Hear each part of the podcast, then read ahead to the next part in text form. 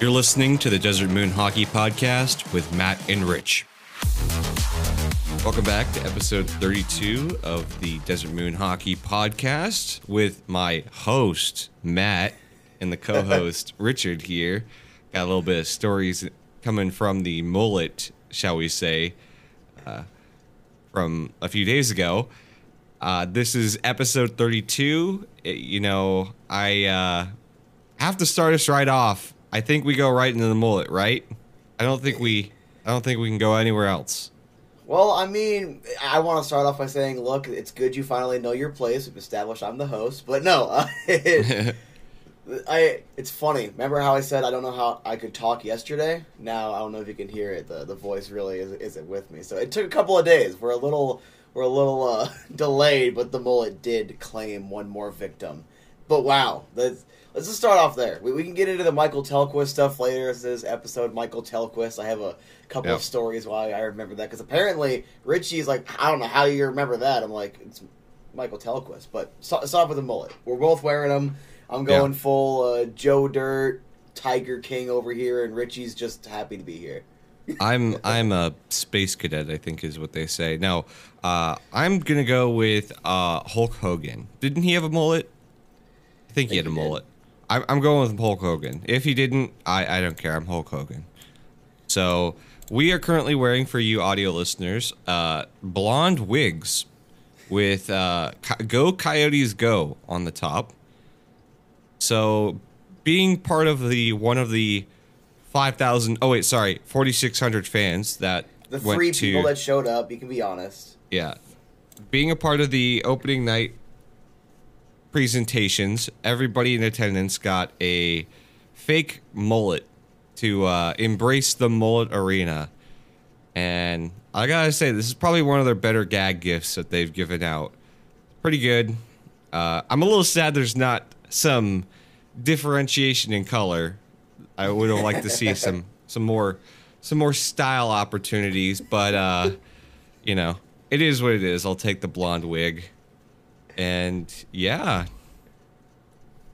I know. I, I told my wife, I'm like, look, uh, just go ahead and, and, and buy me some trading cards now. Buy me a, a little gift. She's like, why? I'm like, because it, it might not happen today, might not happen tomorrow, but one day you're going to find a stray blonde hair from this wig, and you're going to start a fight over it.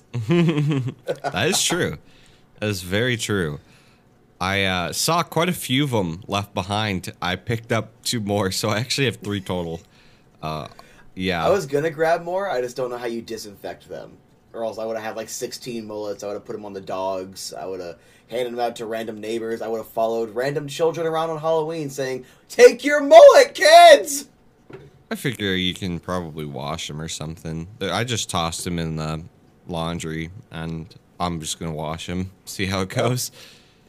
I Wash know. them by themselves, though. Don't don't mix your clothes in with them. No, uh, definitely not. I definitely will not do that. If they if they mess up, oh well. I don't care. I got mine. I was like, they were free. Yeah. I also saw a shirt, but it was covered in beer, and I wasn't willing to make the sacrifice uh, to pick that That's one up. stained for like three washes. That that It- is stained for a while. Yeah. I I was very tempted to grab it, and then I saw that it was wet with beer, and I was like, "Nah, I'm good. I'm not taking that shirt." But uh, uh, all right, let's let's get into the the Michael Tellqvist here. You, you got All a right. story for us? Yeah, so on my birthday, April 8th, 2007, in a game at home against the Vancouver Canucks, I got to meet all the players and whatnot. So Michael Tellqvist, he had a stack of trading cards, like of his own card. I think he was walking out of the suite area or going to that little like luxury suite uh, that's downstairs, like right in, in between where the, the locker rooms are. And like, Yeah. oh, hey, you know, it's your birthday. Today's your lucky day. Here's a Michael Tellqvist card. And I thought it was cool because I was like 11 years old. But like, I remember my brother-in-law was like, oh, yeah, great. I get a backup goaltender's Toronto Maple Leafs card because he, he got traded or acquired throughout the season. So all the cards were Toronto Maple Leafs. So there's my Tellqvist story. So you're telling me he's the one who started the the addict, the the addiction? There we go. That's what I'm looking for. Well, I was playing Yu-Gi-Oh before that, but I mean, maybe. Okay. Okay. I I will say uh, after that riveting story. Uh, I'm gonna beg all of you to like, subscribe, follow on whatever platform you're listening to us on, uh, to get more Michael Tellqvist stories because Matt's got the inside scoop about backup goaltenders who have apparently a stack of their own cards. I mean, I, I have a Bryzgalov story too, but that one's more just like me being aggressive. oh, okay. You want to tell it, or are you you just gonna You know what? tease everyone? Screw it, screw it. Why, why not? Because we'll we'll have a, a couple extra minutes. So, uh, he, I, you know, Bryzgalov. You know, Mister. You know why he had to be mad. It's only a game, but it's like he, he broke his stick a lot. So there's one time, I think he smacked it before he got off the ice. So he went to go just hand it into the crowd. There were three different kids. I was in the middle. There was two others, and I grabbed it right by the handle, like you know where he would h- handle it on the ice. And I looked Yeah. at the other kid like I was gonna like swing the stick around and beat him across the head with it, and then he like slowly backed away. So I guess some of that aggression did pass on to me because I, I was not letting go of that Bryzgalov stick. I also I think I got a Tellqvist stick too at one point. I don't have any of this anymore because I was like, oh, I'm too old for all this childish shit when I was leaving uh, uh, high school. So thanks, 18 year old me, you dumbass. Yeah, that's a bit of an oopsie. Did you just like throw it away, or did you donate it? Like, what'd you do? Uh, those two were both broken, but I had I put like tape on them. I was using the Tellqvist stick as a street hockey stick. It was Tellqvist or Mike Smith. I really can't remember, but uh, I ended up like selling whatever ones to a pawn shop that were viable, and then everything else I just threw away. And I'm Okay. like, I'm gonna downsize because I'm mature and I I'm an idiot. All right. Well, that was stupid of you. I think we can all admit. Yeah, yeah. No, I I I am not a smart person. I I don't understand why people listen to me. I I'm a, I'm an idiot. Well, talking about non-idiot decisions, I think we can talk about the Coyotes moving to the Mullett Arena themselves. I know that we had our emergency episode. If you didn't see that, go ahead and go watch that. That's on the channel on YouTube. That is Desert Moon Hockey uh, on YouTube. But for those that don't watch the video, let's talk a little bit audibly about our experiences and how I think that this might be the right decision for the Coyotes to Oh, be to be in a temporary location of of all temporary locations, even comparatively to Gila River. Uh, this might certainly be the better place to be going. Well, I mean, you- you're not wrong. Like I know me and you got to speak briefly with Craig Morgan in the second intermission, but I remember talking to him like this literally was the best possible decision. I wanted them to go to the Madhouse. I thought that would have been cool as hell, but it would have been I think like double or triple what they paid for the annex to get that up where it, it should be, so it just wouldn't have been worth it. But it's Yeah. like they they they want to already get into into Tempe, so you already start that relationship. You already start getting involved with the community. Of course, I said it from the beginning. If you want to go in business in Tempe, you get into bed with ASU, and look what the Coyotes did. The season ticket numbers, the sales went up. The total revenue has gone up. Now, obviously, throughout the entire season, it should be about the same as what it was last year, if not going up by throw a random like mild percentage, maybe ten percent or so. It's still a huge improvement from what it was in this giant, mostly taken over by opposing team fans arena. As much as I love that place, I I have my own personal preference. This was just better. So everything's already looking better. You have the national spotlight on you. Uh, that place was rocking. It was loud. It was packed. I don't know if you felt it. There were like three or four different times like my, my feet were shaking. Like the, the ground beneath you was shaking because everyone was like just getting so loud and, and hooting and hollering. It was just a great atmosphere. Like, This was the best possible decision, though it doesn't look like it. But if you were there, if you were in that crowd, y- like local people already knew, you know, PHNX, Craig Morgan, all those guys already knew. We already knew. But even if you were skeptical until you're in that building, you don't know. Like just Yeah. how good of a decision it was. And I still stand by the novelty will wear off after a year, but that should line up perfectly with when we're getting start dates on breaking ground for the new arena. So it's like everyone's going to be ready for that next project. I think it's going to be fine. It's only three years. Hopefully, Yeah. just three. I, I don't want that fourth year. We've already talked about that. I don't think ASU wants that year. The Coyotes don't want that fourth year. That's just as a little bit of insurance, just I in think- case. I, unless they pay some fat money to get that land remediated quickly, Mm-hmm. I I think it's going to be four years. I think it's going to be, if I'm going to have to guess, I'm going to say three and a half years. I think Well, that's how if- long the project's going to take. if your speculation when we were talking in the first intermission, if your speculation that that Sky Harbor could try to make it ugly, and it, look, it all you got to do is sue and just keep asking for continuances for as long as you possibly can. That it could take an extra six months before we can even get all the approvals to do a break ground date with all that. Could be even more. So it's like, don't put that bad juju out there, but I could see it. I'm just not going to think about it. I, I also don't know how the the like the literature of it goes, but I do know that it's broken between phase one and phase two. Phase one, there is no there is no fight against um, the airport. Like phase one is the arena and all of the uh, surrounding area that you would have like bars and stuff at, right? And none of that stuff falls under a jurisdiction that doesn't allow them to put that there. So I don't know if they're going to like try to forcibly put phase one in where like you can't sue on this, so there's no point in trying. And then maybe phase two is where the suing happens. And then, you know, it, it may be a desert or sorry, a, a blank lot next to the arena for, you know, a few years because it's going to take a while for all that residential to be built in.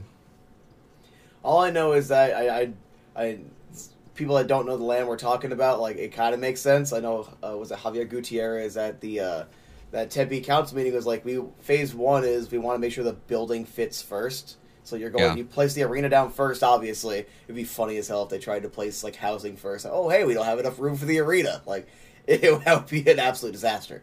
But uh, it, you get the arena in first, so like just in case there is any sort of other complications because even if it is the airport just uh, trying to throw a, a wrench in it just because they know the residential is coming, like just expect that it could take a little longer.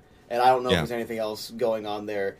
You know, maybe we'll get news, maybe we won't. But just, I don't want that fourth year at ASU. I, I do believe the novelty will wear off. That's why I'm like, let's just get this vote happen. Let's get it done. Let's get a break, you know, a break ground day, and just, you know, let's get going. Yeah. Yeah, agreed. I, I- you know, I think that's the best thing for this franchise. Once we get that date, it's going to be a breath of fresh air. It still doesn't mean that we're out of the uh, we're out of the storm, but it the definitely first shovel has to hit dirt. That's Mhm. when it's like eighty percent. Like obviously you have to account for if something happens. We're not going to put that that not going to put that out there. But it's like you know once the the first shovel hits the dirt, you are you know as as good as it can be. Yep. You know, at that point, so it's like just a little longer, Coyotes fans. just a little longer. Yeah. I'm gonna wrangle us back in here, get us back on topic with the uh, mullet. Mhm. Uh, I, I will say that there are some positives and negatives. Once again, this is going to be a little bit of a. Um, if you watch the video, you, you're going to hear these, but I'm going to go back over some of the my my critiques and criticisms of the arena. Uh, I'm going to start with the negatives. I think that there there is some negatives to be acknowledged um, at the very least, and this isn't even coming from being a Coyotes fan watching an NHL game here. I think that even if you are an ASU fan, uh, there's some some criticisms that that should be acknowledged. Uh, because regardless of whether you're watching NHL hockey or NCAA hockey, uh, 5,000 seats uh, feels the same, regardless of who's sitting in them. Uh, I will say that the first one being has to do with the concourse. So the hallways are pretty tight. There, there's no denying that. They're they're pretty tight, and that's even like ignoring the extra concession stands that they kind of splattered in there to, uh, you know, add in some like jerseys and sales and stuff like that for the Coyotes. Uh, it does definitely feel like a college arena because of that. You know, everybody's on top of each other. It's like going to a college party. You know, it, it's tight. Uh, and the other thing being, which is a really interesting design choice. So it's not a full ring around the concourse. It's actually shaped like a C essentially because one side that you can't go through uh, is for like premium lounge like seating. So they kind of have their own proportion of the concourse that you're not allowed to like walk through. So in order to do anything, it's all through that one side that everybody's like traveling and it's a tight fit over there. So there's a lot of like moving parts going on and it, it's it's a lot. It, it's a lot. I I'm not to you know play pretend that it's it works perfectly. It's it not ideal. Um with that being said, it still did work. Uh, it definitely worked.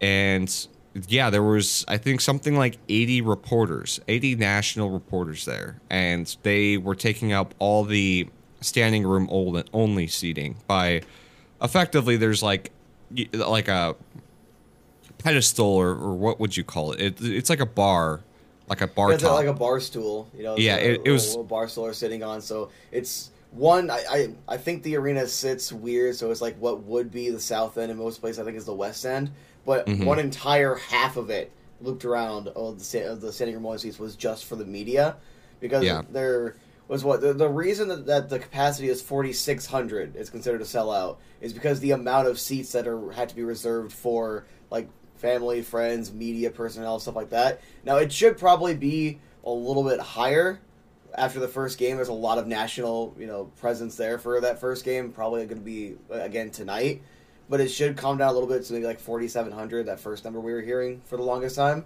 Yeah, I uh, think yeah, so. no. So like some standing room was being sold, but it was just like off in the corner, and then I think Yeah. behind the student section, everything else was all media. Yeah, all the standing room was taken over by the media. Um, it, it's a interesting atmosphere. I'll say that. So it's something that the Coyotes have not had in a long time, which is spunk, which is peppiness, right? It's it's all those ASU students that are coming in. Um, generally, I would say in in Glendale, a lot of the fans were very PG. Uh, a lot of them were families. a lot of them had kids. A lot of them weren't swearing. Uh, there was a lot of swearing going on at this game. I will say. The chants. Yeah, The chants. there were chants of BS. There were chants of a whole lot of things, but it didn't. It didn't make it like awkward. It, it made it. It made it fun. I. I. You know. I swear. I try not to on this podcast, but I swear. So it's not a big deal to me. But I could definitely see like a family with like kids coming in. It could be, um, not as easy for them to keep their children from hearing all that stuff. but luckily, luckily, families won't be going because a family of four is a minimum of like six hundred dollars after ticket fees and everything. So it's like it's not Yeah. really designed for that. And I I joined in on the BS chant, not not the chant, but the BS chant. I was definitely in on, but it was. Like we haven't had the the loud, obnoxious, rowdy. Everyone's in it. Everyone's involved. Like uh, since the playoffs. Like we talked about it in that little that little emergency episode where Mhm. it it was a lot of fun and it felt natural. Like I, as someone who goes to a lot of NHL games, or even I went to a couple college games, I didn't even hear that much cursing in the college game. Like when I went to go watch uh, the ASU take on Colorado College, I didn't even hear that much, if if at all. It was actually a lot more chill. It felt more like a like a Gila River game, except for the student section. That was just this weird, uh, like obnoxious, awesome thing that I, I don't understand because I'm a 42 year old man. Uh, but like everyone else was just kind of chilling, having fun. This was just like like everyone was in college, even though the vast majority of them were not college students. And Yeah. yet, and, like the dude directly behind me, like a couple seats behind me, uh, was was chirping at this uh, this Jets fan in front of him. So he was one who started the the Mark Scheifele chant. there was so much John going back and forth. It was all in good fun. They like they shook hands afterward, whatever, because you know it's all in good fun. But yeah. it, it was interesting. Like it, it was it was a fun place to be. Like even I like I'm. I, you know me, like if you get me around people or get me a couple vodka Red Bulls deep, I get really obnoxious. But it's like, other than that, I'm usually pretty like reserved and kind of awkward. Even Yeah. I felt comfortable just yelling and hooting and hollering at that game. Like, I, Yeah. and I went alone. I was sitting by myself. That was an awkward experience, but I regret nothing. yeah.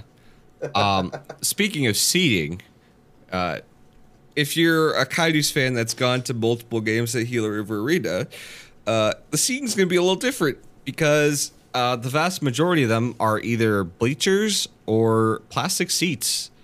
That's uh, something you got to get used to. There's no cu- there is cushion, but they're only in the premium seating. Uh, the sides do not get any premium seating, so you you just got to expect that you uh, are going to have a cold butt. Uh, when you sit down, that plastic, that plastic ain't too warm. so, I uh, my. I I don't mind, but my wife immediately was just like, "Oh my god!" Like you know, she just sat on a piece of ice essentially. Uh, so I think from now on, she's gonna bring two blankets and she's just gonna wrap herself like a burrito essentially.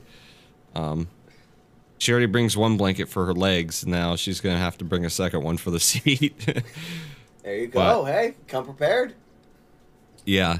Um, just something that you're gonna have to get used to if you're uh, not used to having padded seats. Uh, maybe even bring one of those old man padders that you can sit on. Also, the bathrooms use the ones downstairs. All Yes. right? The- stairs on the perimeter, use those. Go downstairs. Bathrooms are. I think there's two of them on on either side, and also the lines Yeah. weren't as bad. I feel like no one bothered to take a mental note because everyone goes in from downstairs and they, they come up. So I don't think anyone took a mental note. And the first intermission there, like I was trying to meet up with Richie, just like you know behind the concourse, and it was just everyone's in line to take a piss. Yeah, was it bad. it was at least I don't know, probably a hundred people standing in a line waiting to pee. Like It was bad. yeah, it was it, it was a lot. Uh, it was way more than what anyone expected. So be careful with that. Don't get caught up in those lines. Use the downstairs ones. There's one on each side downstairs. It's much better uh, than having to wait a long time to pee. I mean, thankfully, I, I usually uh I, I usually pee like right when the game like the periods are starting, or like I'll leave a couple minutes early if I need to. But Yeah, I usually- you don't drink. I usually so I usually leave uh, during the, the TV timeouts.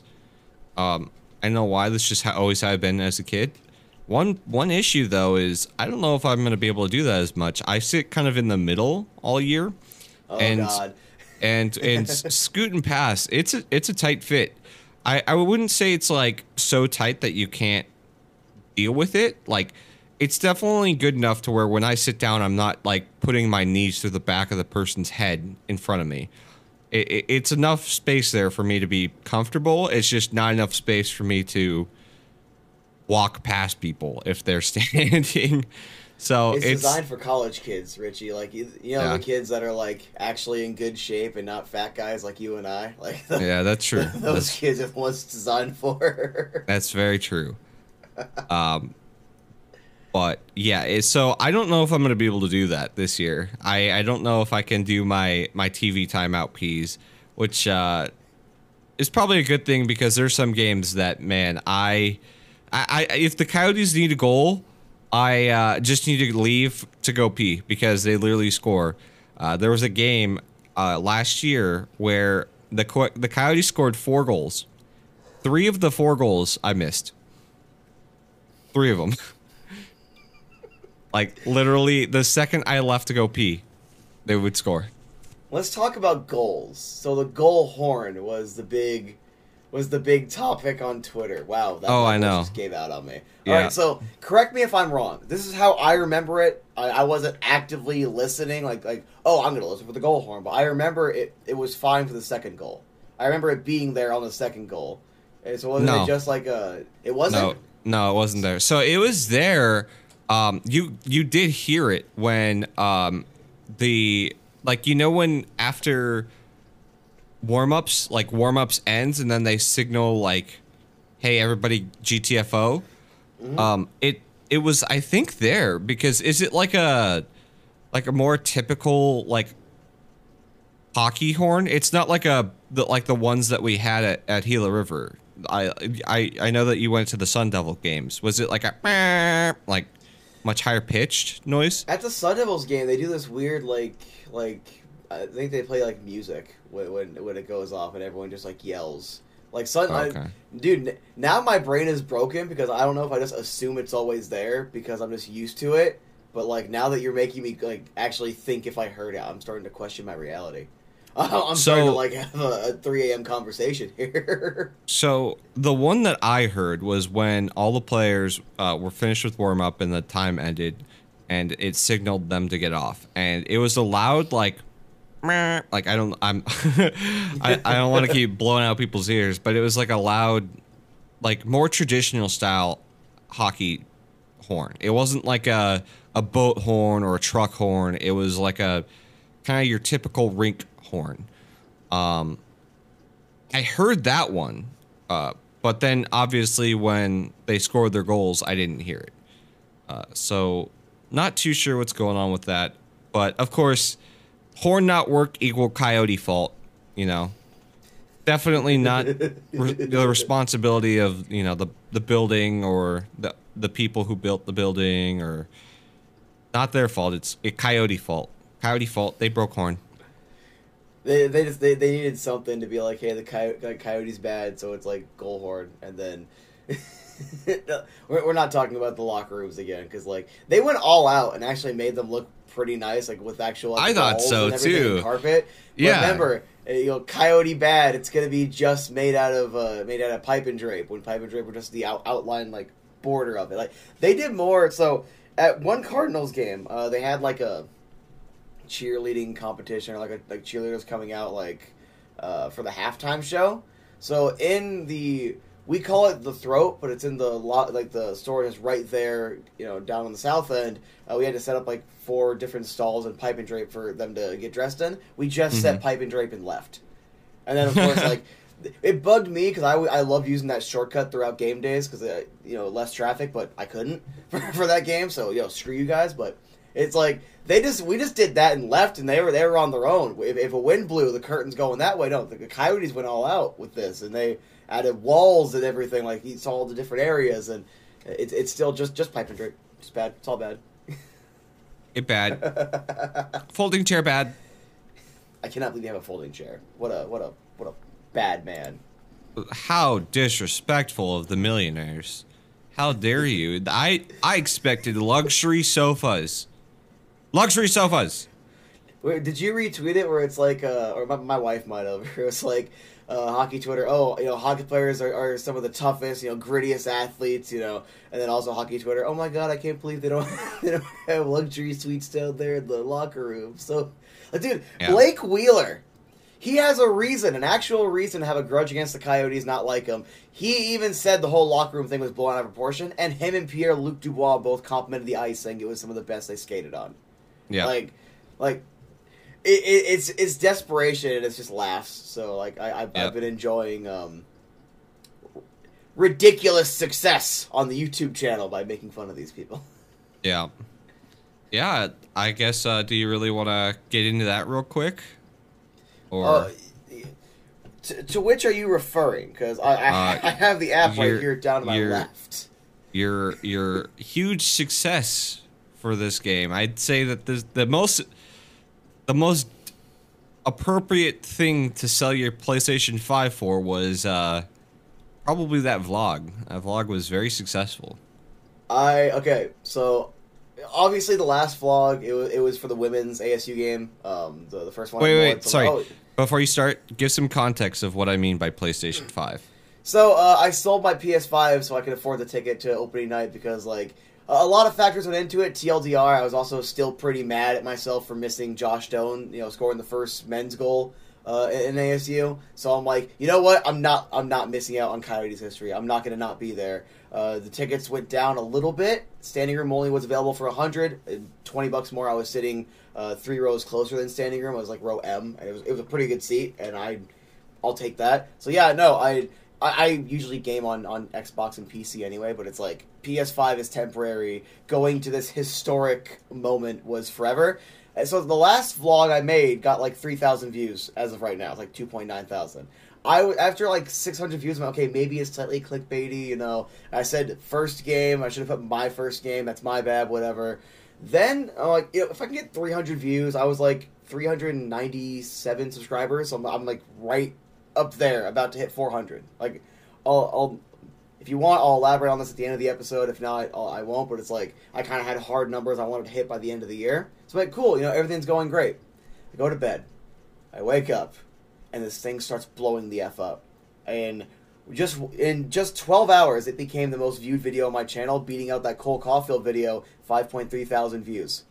I will Yep. never be able to replicate that, is what I thought to myself. Right now, uh, a little over a day, it's at 16,000 views, and I jumped from th- uh, 397, 398 subscribers to 608 as we record right now. Yeah. I, I don't know how to See- comprehend that. See, the secret is that you you snuck in the casual "get me up to 400 subscribers" wink at the beginning. see, see the uh, the begging for subscriptions works just like I'm about to do right now. If you are enjoying what you're listening to, you should definitely subscribe, like, and follow on whatever platforms you're listening to us on. Wink. Get us to 100 on YouTube. Come on, Richie puts in too much work, and I, I have a pretty face. You guys can admit that. But yeah, no. So it's it. I am.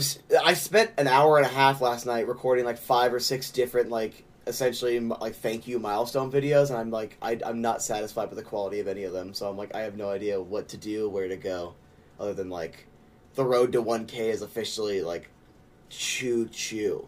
Yeah. I I have no clue either. That's that's a you problem, my guy. Ha ha. ah, ah, crap. Anyway, so there's me. There, there, there there's there's Yeah. me bragging about you know just being a, a minor e celeb. I'm kidding. I One video and it's already going to your head. I see how oh, it is. I'm, I'm already like I, I'm above Richie. I'm above all. I'm kidding, but no, I I did though become the most subscribed to uh, Coyote's channel on YouTube again, and I would like this to replace AZ Sports Guy as the most. So you know, subscribe. But let's talk about other content creators. Let, let's let's take a minute to like talk about some of the cool people we got to meet. yeah, there was there was a lot of there's a lot of names that showed up for this event. So, Everyone was there, and it's like you're in a five thousand seat arena, and I said it, you know, on the last video. It's it, it it's like small town the the hockey game. Everyone knew everybody. Uh, even me, some nobody YouTuber, got like you know recognized. People wanted to meet me and say how, how how's it going. It's like just to list off a couple. Let's talk about Locked On real quick because I got to to be on Yep. Locked On Coyotes. I think two months ago. Got to meet Robin and uh, Carl. I'm Carl. terrible with names. Yep, Carl. All right. Uh, that that picture was funny. Poor Carl. he looks so miserable in that picture. Carl, No, we got to meet- Carl was having a good time. All right, nobody, nobody take that picture to context thinking he was he was not happy. He was happy. He just he just was not very photogenic in that one. he was like rival podcast. Get away from us, you yeah, e beggars or whatever. I don't know. No, uh, him and Robin were really nice, and it was really cool to like interact with. Like, where, where did you see Robin? Because I know she was sitting closer to you, but it's like you Um, just walk up to me like off off in the corner. Hey, I found someone. yeah. Um, she was sitting in one row over, and so when I came out to go to the bathroom, I was walking up the stairs and I saw her. I'm like, hey, I was like, hey, Robin, and then I had a really awkward handshake with her. I tried to fist bump and then handshake, and it just it turned into spaghetti. And so I, I was like, maybe maybe she maybe like would you prefer a handshake, uh, fist bump, up, up, up. Yeah, so it was it was awkward. It was it was not good. It was it was really bad. Richie, Richie. Yeah, I, I- would not think you'd be that awkward as a married man. I, I figured you'd just be like calm and collected. How's it going? Fist bump. Let, let's go film, you know, some so- footage from my idiot friend's vlog. So the, the the hard part that I have is I don't shake hands. Like very rarely am I just gonna walk up and like shake or fist bump or do something with people's hands. Like mm-hmm. I don't know. I just I don't do it. So it's like it's like taking the training wheels off. I have to learn. And I'm gonna fall sometimes. All right. You know It is what? what it is. That's fine. You know, at, least you weren't like me. So I don't. I I know you saw the tweet, but when I first got there, I didn't know anyone there yet. I, I knew Altex. Well, he was at the very like front of the red carpet. So I couldn't get over to him. So I'm Yeah. sitting there, not knowing anyone, like off in the corner by myself, like like I was in my middle school dance. Like I, I don't know what I'm doing. Like it was su- like, such an awkward moment. It's like I, I get it. I got you. But no. Locked Yeah. on, they, they were really cool, really nice. Yeah. It, was fun to actually get to meet them. Like a lot of these people we've talked to, uh, you know, via the screen. You know, I, I was I was on Locked On Coyotes for an episode, and that was really fun. But when you actually get to see them in person, it, it's it's it's a different experience. And then we also got to meet a couple Twitch streamers, Altex, personal buddy of mine, and uh, Deke Slayer, who is probably like one of the most well known Coyotes fan content creators. He also has a Mhm. YouTube channel. Uh, I don't know how he has less subscribers than me, so help him out too. Yeah, go go uh, subscribe to Deke Slayer. He's an unreal dude. He always brings a passion for the Coyotes and passion for the sport. So And also give him a give him a little junk. Tell him he looks like a like a discount Roger Craig Smith, and then like just quote Sonic things at him. He'll be confused. Oh, okay. Anyway, uh, who else? Who I, I don't want to forget. anyone. So so uh, we did we did have celebrities, or do we want to keep talking about personal Well, people that I we? want to do one more because I think it was a funny story. We got to meet Dale Monning. Is one of like the I don't know. He feels like one of the most famous Twitter Coyotes fans. It's like it's it's weird to explain, but we thought he was he, he was Bill Armstrong's burner. Like we actually all were huddled Yeah. around him and Yeah. forced him to show us his Twitter app to Yeah. show there wasn't another account connected. To, we are putting out a bounty. All Yeah, right? bounty. Right Bounty- now, it- I will give you five dollars for the identity of Bill Armstrong's burner. we should uh we should uh like put our money together for like a jersey and like if you if you figure out who and if you are Bill Armstrong's burner, you don't get the damn jersey. It's a bounty. You don't get to claim it yourself. What? It, it's street rules, buddy. We, there ain't no rules here. yeah. Bill Armstrong burner, by the way, if you don't know who that is, go on the Twitter, search that up. It's just a fan account. Uh, maybe it is actually Bill Armstrong. who would have guessed? But uh uh anyways, uh it's a burner account and all he does is meme about like the Coyotes being the best in the league and like he just memes the whole time. And it's not even it's a good fair. Uh, you know, Nick Ritchie 100, 100 goal pace this season. Yeah, like he, he just memes the whole time, and it, it's it's great fun. It's it's lighthearted fun. We need Oh, more yeah, of we- that because there's a lot of drama with, the con- with uh, the con- invaders from the north. The, the context is is that we we suspected that Bill Armstrong's burner was somewhere in the arena today, and we were going to find him. We didn't find him. Spoiler alert. What Uh, would we- you do? What What would you do if I was Bill Armstrong's burner? I would keep it a secret. I would I would keep it a secret because then it ruins the mystery and the fun. We, we gotta we gotta know it's Bill Armstrong behind the, the, the tweets. If uh, if it's not, then it ruins the it ruins the fun. Bro, I saw him like driving in when I was walking into the arena, and it's like, uh, that dude is intimidating. Like he, he's a Oh, very yeah. intimidating man. So like, uh, he, he's going to pull into the parking lot. I was like standing on the sidewalk, and I'm like, holy, holy, that, that that's Bill Armstrong. That's Coyotes general manager, Bill Armstrong. And I, I, I just stayed on the sidewalk. I'm like, I'm not going anywhere near that car. I'm pretty sure that's worth more than I'll make in the next ten years. that was a very ni- a nice car. Yeah. Was it a Mercedes? What was it? I I thought it was a, a Beamer, but I wasn't looking like like Oh, for the mo- like the maker model. But honestly, I want that one car that has like the the ASU pitchfork for a logo. I forgot it starts the name. It's like an Italian company. Uh, I, I know it's no. Yeah, it might be Maserati.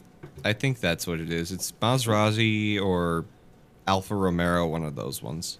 I need one of those because the the the freaking pitchfork is cool. But yeah, no. So everyone was there. Frankie Muniz was there. Yeah, I, I do want to say real quick before we get into Frankie Muniz. I will say Go for it. I know it's I know it's Mercedes. It was a joke. Please don't. I can't believe he mispronounced it. yeah, I know. It's it's a joke. You should you should have left it there for all the extra comments because Yeah. now they're gonna- now they're they're unsending the comments or they're they're Oh, they're deleting it. them, deleting them, making them feel stupid. But no, we saw it was, we didn't see him, but Frankie Muniz was there. I, there was a Yep. former Coyote that was sitting over in the ASU section. I- Was it Greg Adams? Uh, Robin thought she saw Mike Smith. I'm still 50-50 on that because the facial structure still looks weird, but I, I what Mike Smith does wear fedoras. I, I'm pretty sure I Mhm. remember him wearing fedoras quite a bit. I saw Capobianco on the concourse and he walked right past me. I knew I should have wore the Capobianco jersey, but it is what it is. I, and they, they need to play him, by the way, because uh, the defense, yeah.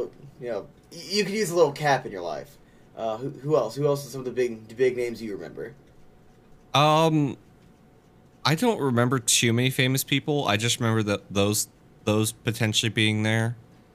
Um, lots of just national r- reporters that I saw. Greg Wyshynski, I walked past, uh, seemed to be liking it, even though he likes to poo poo on the Coyotes. Uh, Wyshynski's the one who I, I've said in previous episodes where he made a positive thing about the Coyotes and then proceeded to next day, I guess, didn't get enough clicks, so he spun it negatively uh, to get more clicks. And I, I mean, I get it; it's his job, but I prefer him not to do that with my Coyotes. But uh, I was walking past him and I, I overheard him talking, and no, he wasn't whispering this. He was talking quite loudly, so it wasn't eavesdropping. But uh, he said the atmosphere was great, and he was like, "This is really cool." So sounds like he liked it, which is good because I would prefer him not to poo poo on the Coyotes. Uh, he's probably one of the bigger sports writers out there in hockey. And uh, having a positive voice on the arena instead of just dumping on it constantly is always appreciated. We also did talk to, um, I know this is not news for you, but it's news for me. I got to meet the whole crew for PHNX. So Yep. not just Craig Morgan, who I've met a few times, but uh, also Steve Peters and Leah Merrill. Uh, so that was really cool. Leah Merrill, I. I, You're like Leah. you're tall. I'm like Leah, you're tall, and she's like, I get that a lot. I, I was I was surprised. I didn't know that she's the tallest one there. She was she was tall. Richie's not used to being the shortest in the group. Like, uh, Yeah. I think me and Craig are about the same heights. Like, I'm used to being the, the shortest one around. It's fine. Uh, Richie, Richie's just like, you're tall. Yeah, well, I'm so I'm six foot, so I'm usually looking down at all the short kings, and uh, Leah was like probably what five eleven, she's 5'10", 5'11". like she was nearly the same height as me, so I was I was surprised. Uh, no, I- we also got. Well, I got to talk to Patrick Brown a little bit. He's the, uh, the Yep, writer for Patrick the Arizona Brown. Coyotes. He's really, really nice guy. Uh, he also used to write for the Hockey Writers. And then another individual, I forget what the specific website. I want to say it was like Daily Faceoff or something. He's a friend of Audie's, uh, but uh, I think it's Mike Gold. Please tell. I, I'm terrible with names. Uh, yeah, it's Mike, and then I, I don't know how to pronounce the last name, but it's G O U L D Gold. We'll just say Mike Gold. Yeah, Gould. He's a Gould. Gould. I don't Uh, know. that Sorry, Mike. Pete was it Pete Black? The hell is his last name? It's like Blackburn? Blackthorn or Blackburn. Yeah, Pete Blackburn. He was there. Got to take a picture Yep. with him. My wife was super jealous. I- she's like, "Oh, I'm intimidated by this." I'm like, "Hey, I get a picture." And then I, I showed her the text after where I sent it to Elena, and she was like, "What?" I so I don't know what broadcast he was with. I think it was ESPN or um, Sportsnet, one or the other. and uh, he was interviewing people, and they had a cameraman, and then they had like a boom operator above them to to get all the audio, and they were just interviewing people that were like seating, sitting. And um, there was somebody sitting in like the disability section on the concourse. Um, and this area was just like so tight. It was like right next to the cold beer, beers and cheeseburgers, so the line was just like going all the way out. And like there's just so many people cramming through this little funnel. And somebody literally like body checks the cameraman by accident. He's like, "Oh, I'm so sorry." Like they're in the middle of an interview and the cameraman is literally like uh, you know, perfectly on it, and then all of a sudden he's like this, and he's just like, you know, what the what the f, dude? But yeah, he literally like body check or like shoulder shoulder to shoulder checks him, and just like the camera goes straight up in the air and back down, and he's like, I'm sorry. Bro, Biz was also there. I, I think he was hanging out Yeah. on the press box because I, I didn't see him anywhere downstairs. But Biz was there. Uh, I, I feel like I'm missing. he probably would have gotten I flooded with people though. Everybody would have been going for biz. It's, it's Biz. Like, you know, how, how can you Mhm. not love Biz? Who the hell else? I, I I feel like I'm missing someone else. Just keep going with whatever we're talking about, and if I remember, I'll just like shout it randomly. Um, yeah, I, I, I would don't know all the reporters that showed up there. There's some like popular ones, and then there's the non-popular ones. I don't remember if I said this e- earlier in the episode, but uh, Craig Morgan said that there was 80 uh, media people there, which is insane. Like if you think about that, 80 people for a game, uh, a singular game. Uh, that's a lot of people, and that was just just absolutely crazy seeing all of the uh, the people show up and turn out to just take a little peek inside, see what's under the hood in uh, the Mullett Arena. Uh, but overall, I, I'd say, say that it was a pretty successful um, first game. Hopefully, we can keep that spirit going for the next couple of games. Um, and also, uh, screw you, all of you non Coyotes fans who complain about empty seats uh, because they literally killed seats in order to, you know, service all of those reporters. And th- so there's extras and spare seats that were left not sitting in. And of course, we get comments like, "Oh my God, they can't even sell out the five thousand seat arena." LOL. It's like, are you are you kidding me? Like, did you even try to look at all?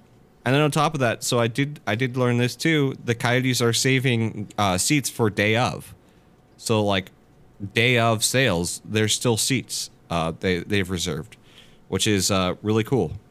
because they want to have a, uh, give everyone a chance to try. Like, it. It's a hot ticket. It's it's not it's Mhm. not going to be not a hot ticket for at least the next two years. The third year, like they should be better, so it also should still be a hot ticket. But I, I don't want to talk too deep like into the future when it comes to stuff like that. I, I don't want to look foolish like a lot of these people end up looking. But it's so I, I, I do feel comfortable saying this much, and this was something that I was I asked specifically, uh, you know, because I'm getting ready to work there.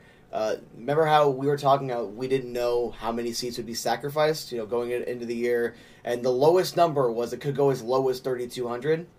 Well, Yeah. what happened was not a single seat was taken out. In fact, I think with the standing room they added a little more capacity. The main reason why it's for it was 4,600, I, I'd imagine it's because of the extra amount of, of reporters there. But Yeah. the 4,700 number is because you have to have, and Craig Morgan was the one who kind of made sure to report on that to get the, the specific reason out there, is because you have to have tickets for friends, family, you have to have tickets and, and availability for reporters and media and uh, officiate officials and whatnot. Like, there's a lot of different like tickets that need to be reserved in a 17,000 seat arena. That's perfectly fine, doable, no one cares. But when it's a tight space like that, yeah, it does affect it. And it's like 4,600, you know, in attendance, it was 100% capacity there.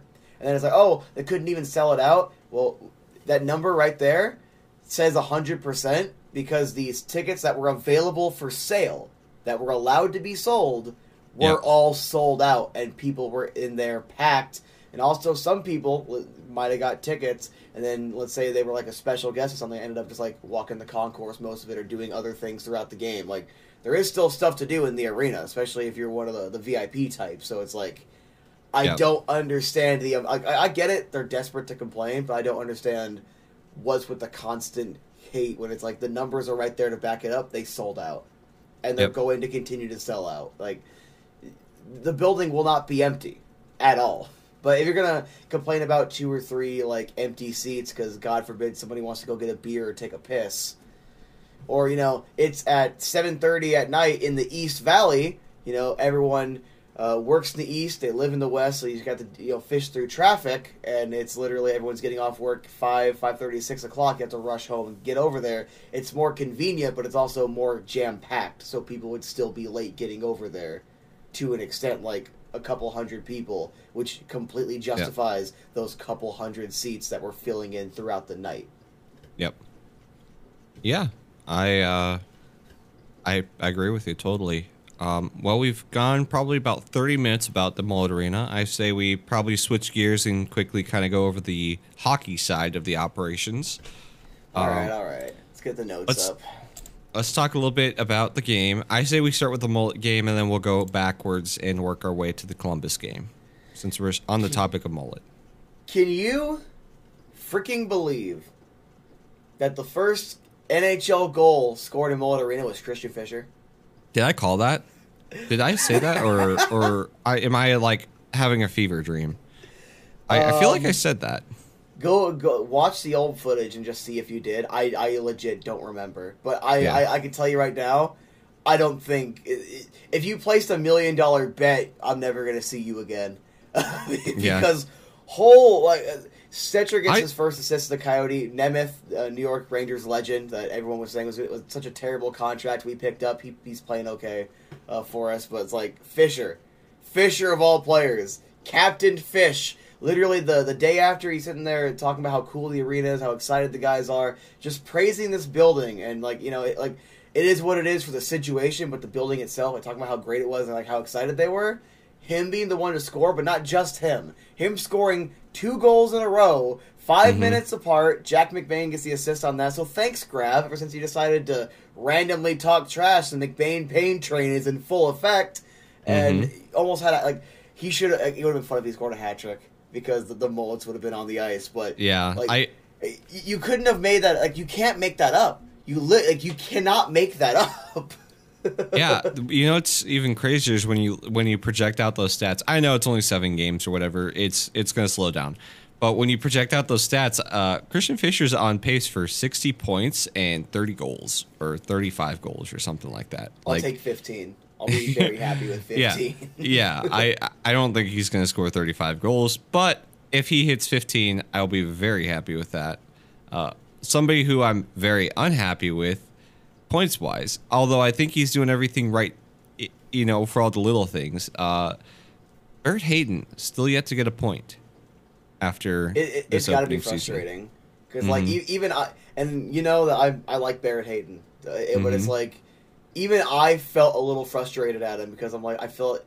I can't even point to specific plays, so it, it might just be like in my head. But I feel like there was a couple of plays where he like could have been in a slightly better spot, or he could have had the opportunity to get a puck on net, and it's just like I, I don't know if, if he's getting frustrated too. I know I'm getting a little frustrated with him, and I know it's not fair. Like I'm not trying to attack him or anything, but it's like I want that first point. I want that first goal. I, I think he's got. I think he's got a snipe in him. I think it, it Mhm. might be a, a snipe in the top corner going off the pipe and in.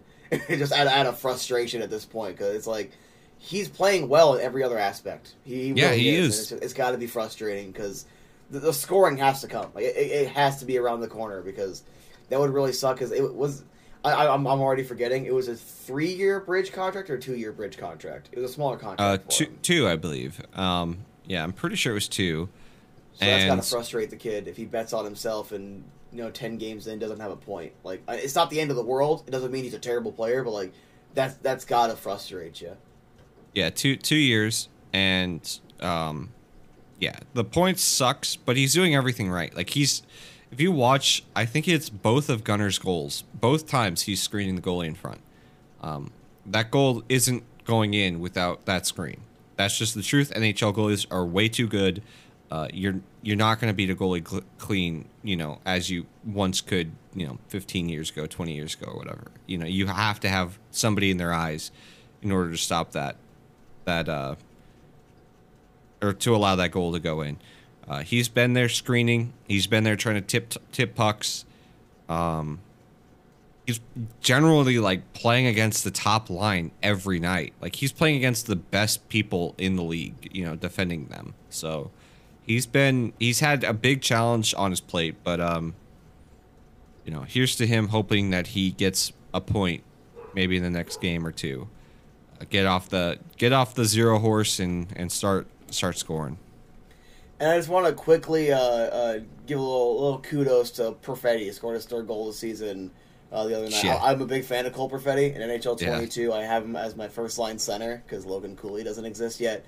Uh, so it's like it's cool to see him him producing and, and kind of embracing a higher role because that's that's a good young player. That, that's some talent that I, I wouldn't have minded if the Coyotes would have been able to snag. So it's like Yeah, there. And of course, you know, goal Caufield. I, I, I had to remind everyone today of that time we could have had Cole Caufield because he's at a point per game, all even strength. I think it's like, was it six goals in, in nine games or something like that. Six and six or seven. It's stupid. It is stupid, and and I wish Cole Caufield was on the Coyotes. Yeah. I remember I remember when we all thought he was gonna we were trading up to get him, but Alas, we did not. Feels bad. Victor Soderstrom. Oh my god. But uh, yeah, I'm I'm trying to think of other topics here. Uh, I guess we can move into the Columbus game real quick. Yeah, I I look again. I'm the optimist, but this Columbus game is kind of. I think that's what this team is is going to be overall. Is again like they're gonna have game not six games a night. Like don't don't think that, but it's like they should be able to score around three goals a night. That third goal shouldn't be that big of an issue. You know, with, with some of these of these scorers starting to really blossom a little bit, and also you have Yeah. guys like Kassian that are muscling their ways around that should help. He got a goal in that game from Nick Ritchie, but Nick Ritchie has three goals so far. Uh, about a goal every other night. Dylan Guenther got his second goal. McBain got his first. Uh, Valimaki and, and Maccelli assisting on the, the Gunner goals. Was kind of trying to Goss- recap everything. Goss is Goss fair. is fair. Gostisbehere is still above a point per game. Seven games, four goals, four assists, eight points. Clayton Keller is the only point per game player other than him. Uh, two goals, five assists, seven points. He did quietly have his his point streak end, but he's still a point per game player. I I, I don't think we're going to be complaining about that. But it's, it's Yeah. just uh, goaltending as well. It, it- Connor Ingram 30, 30 saves. It, it should have been uh, thirty one. That that third goal kind of stings, but nine oh nine save percentage. He's getting another start tonight, and I really like the fact that they're finally, finally evening up goaltending like workload. And I asked Craig Morgan on Twitter. He said it was because he had a really good start. So you know, Carter Ingram is also kind of stealing a couple of starts, which is good. You want to see that goaltending competition.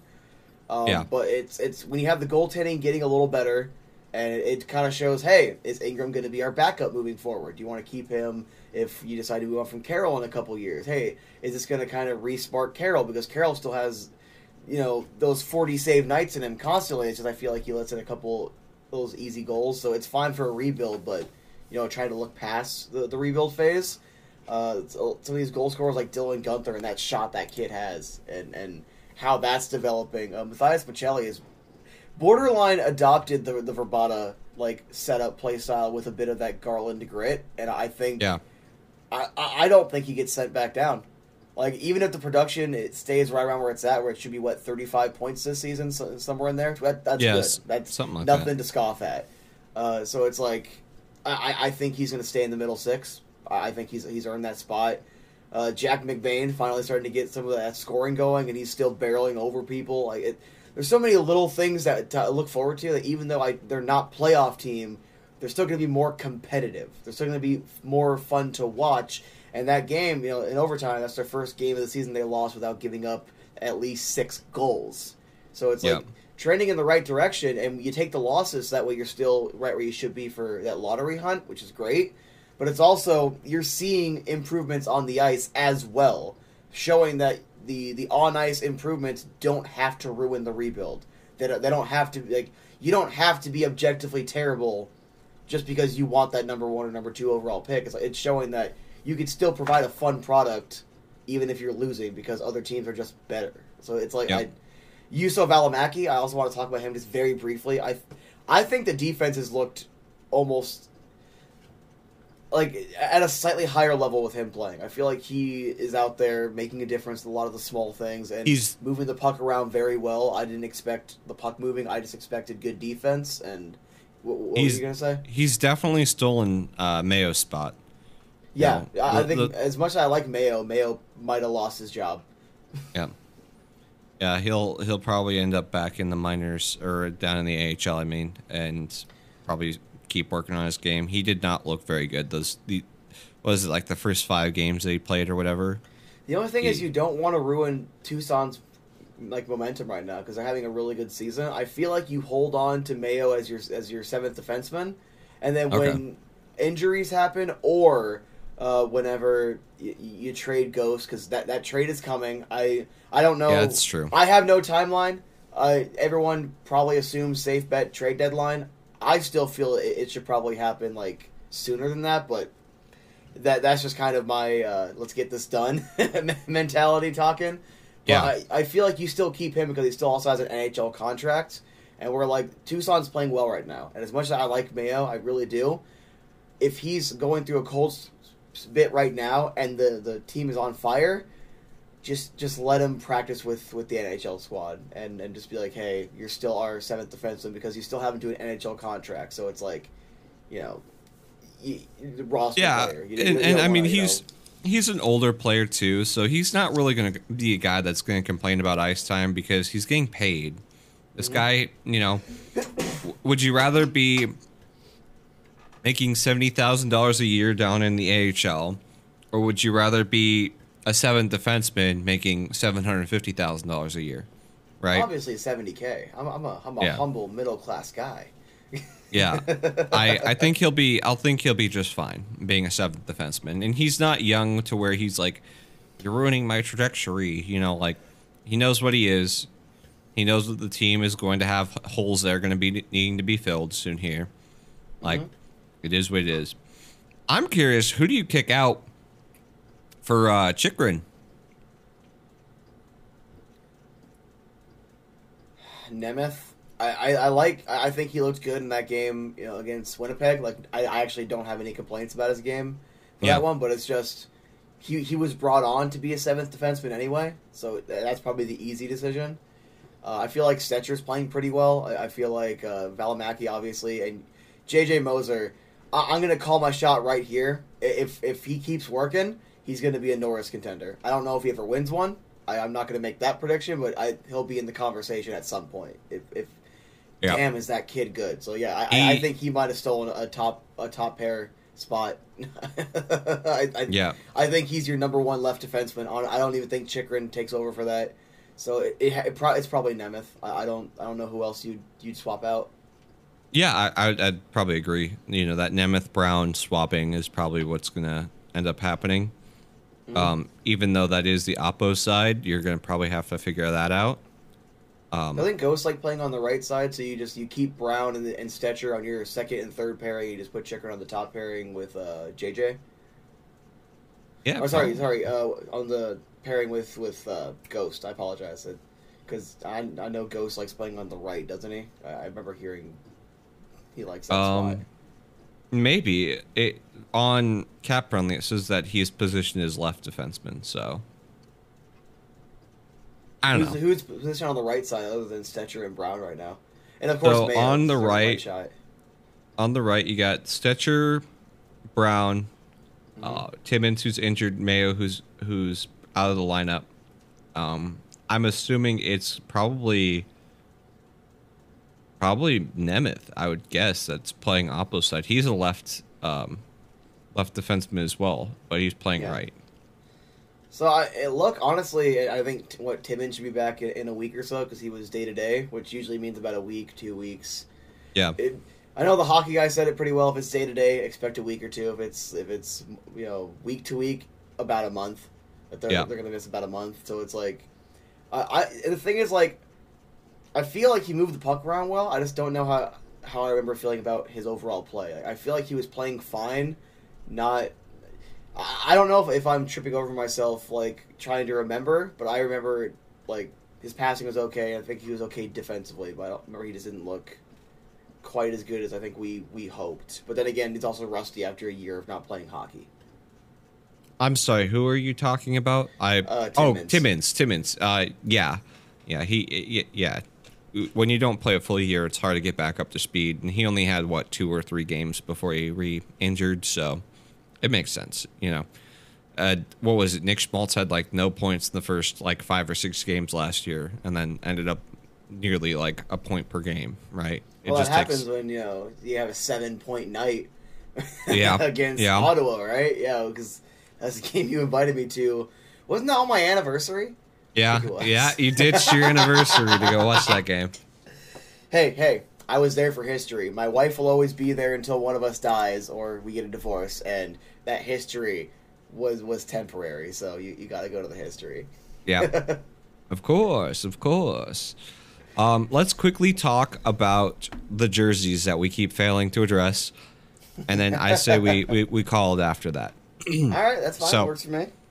So I put it in the thumbnail last week. Uh, the previous episode we should have been talking about the reverse retros, but um, we're stupid. Sorry. Uh, yeah, we forgot to talk about the reverse retros. They came out and the Coyotes flying with a similar reverse retro, just orange this time.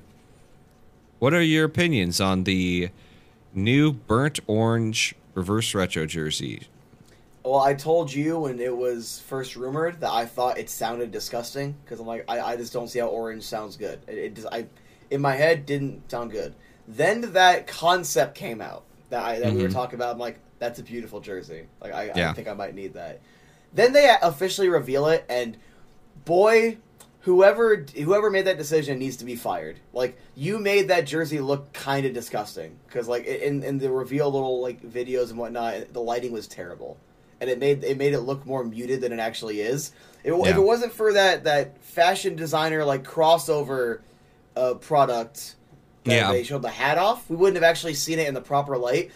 In Adidas, it is gorgeous. Now the jersey ad, I know you've gotten over it. Uh, well, because like you'll you'll have them removed. I refuse to. Pay, I'll stand by. it. I will not pay full price for a jersey with an advertisement on it. That means I'm either buying Fanatics or I'm waiting for a sale or something. So I might unfortunately have to miss this jersey, but it's a giant billboard. You can't tell me you're not going to notice that on the ice. It's literally with how the colors are. It's a giant billboard. But we're going to wipe that out for a second.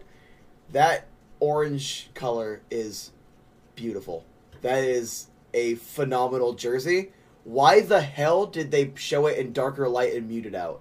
What Yeah. what is the mindset behind that decision? I don't know whoever the cinematographer was that recorded all those to show off the jerseys with the uh, models. There's like four or five models that they used.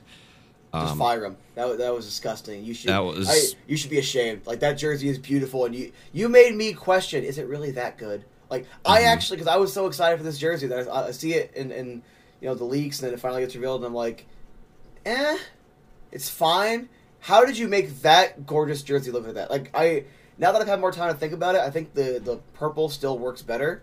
But that does not Mhm. mean the orange isn't still good. Like I think all three of the jerseys with, with that design are, are, are phenomenal jerseys. So it's like, quit, quit your Yeah. job. I, I, I, I will be very rude about that because that's a that's a phenomenal sweater and it looked disgusting. And if it was the Coyotes' fault, if it was anyone involved with the organization's fault for saying no, let's show it in, the, in these muted colors, resign.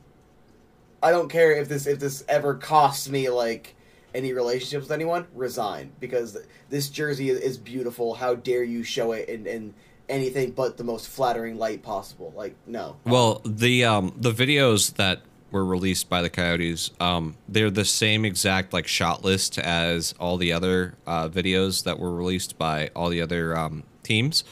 So I'm assuming it was probably a cinematographer that was used uh, by the NHL to just show them all off. Um, yeah, I don't. I the, the NHL needs to uh, tell that cinematographer next time to uh, color grade better and don't use gels. I don't know why he used gels. So gels are like essentially when you have a light, uh, it only shines in like a certain color, right? It only shines in whatever Kelvin you set it to. But you can change the color of it using what's called gels. And that's to get your like blues, greens, things like that. Uh, he definitely was using uh, certain gels in order to get his lighting, and it just you threw off the entire color palette of the the jersey when you do that. Don't do that. But I do like one notable change. I actually, the more I'm thinking about it, especially with the proper lighting, I'm, I'm just I have to assume a little bit because we only got to see the top of the jersey in, in that that one photo leak. Uh, but the the uh, mountains and everything in the background, like being in the middle of a sandstorm and Yeah. like having this the sand on, like, I think that looks really neat. Like Mhm. it- it's not like that pristine, you know, green or, or purple design where it's like it's just the, the, the desert, but it's like it's different, and I feel like it, it's pretty good like detail and highlights to it. So I I, I think that's gonna look a lot better in, in proper lighting. I I would have loved the the what I feel like whenever we get the mock-ups, the mock-ups always look better than when they come out. The the mock-up that that was out there on Twitter that was flying around with the burnt orange and it had the cream sleeves. It had the like cream sleeves and the, I think it was cream mountains or something like that. Like that looked so good. I liked that light like creamy color added with the burnt orange, but we didn't get any of that cream color. It was only uh like a black and burnt orange. So what you're saying, Richie, to all of our subscribers, is that you love you some cream. Is, is Yes. what you're saying. Yeah, you pervert. Of I'm course. sorry. That was the first thing I thought. Anyways, non cream talks.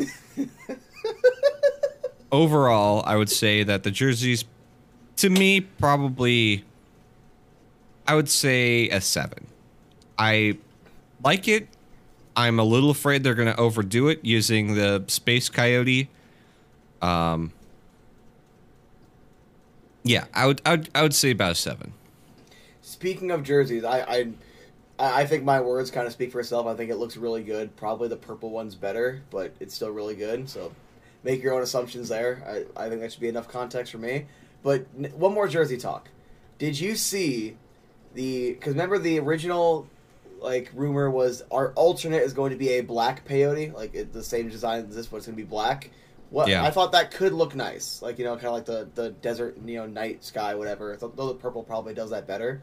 But did you see the new mock-up where it's an all Yeah. maroon jersey Yeah. with the Arizona the word mark. Arizona word mark? Look, I, I don't know if you remember this. You probably do. When the Flying Fox was getting ready to come out, we were kind of getting ready to see what the overall design was going to be.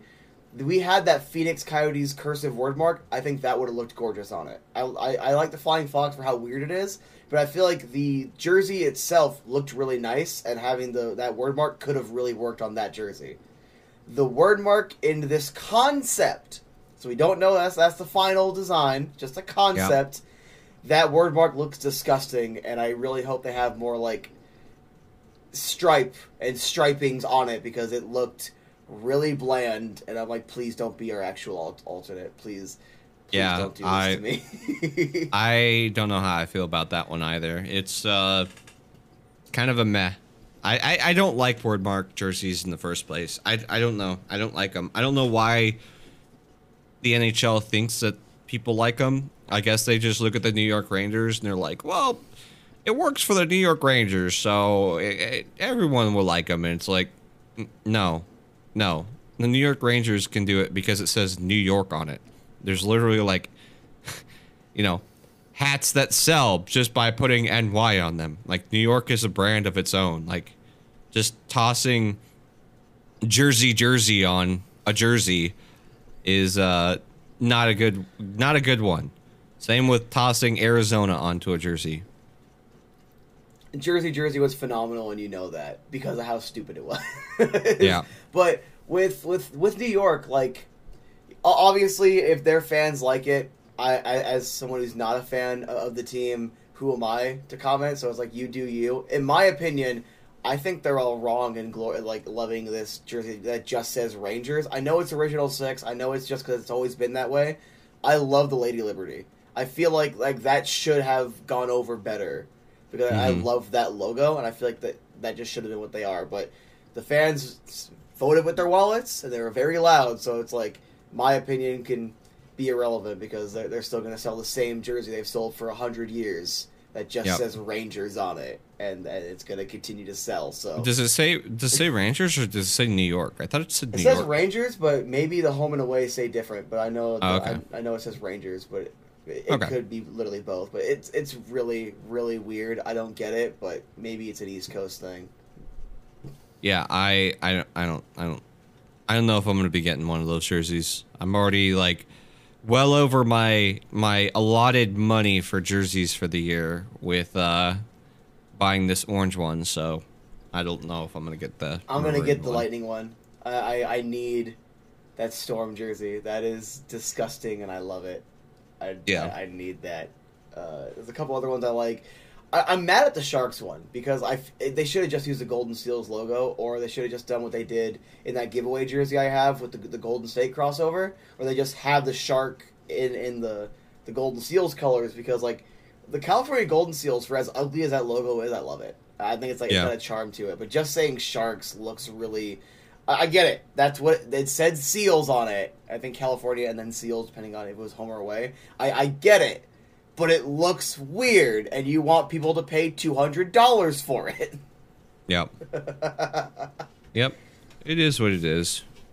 I we'll say this is another successful episode. I think I'm going to cut us off here. We are well over the hour mark, so I, I think it is time to give us a little boot. So, All right. thank you so much. Thank you so much for watching.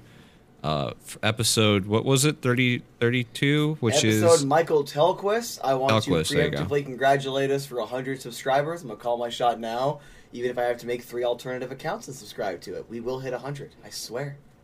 Oh, all right. Anyways, thank you so much for watching. Uh, make sure to like, subscribe, and follow on whatever platform you're listening to us on. And we will see you later.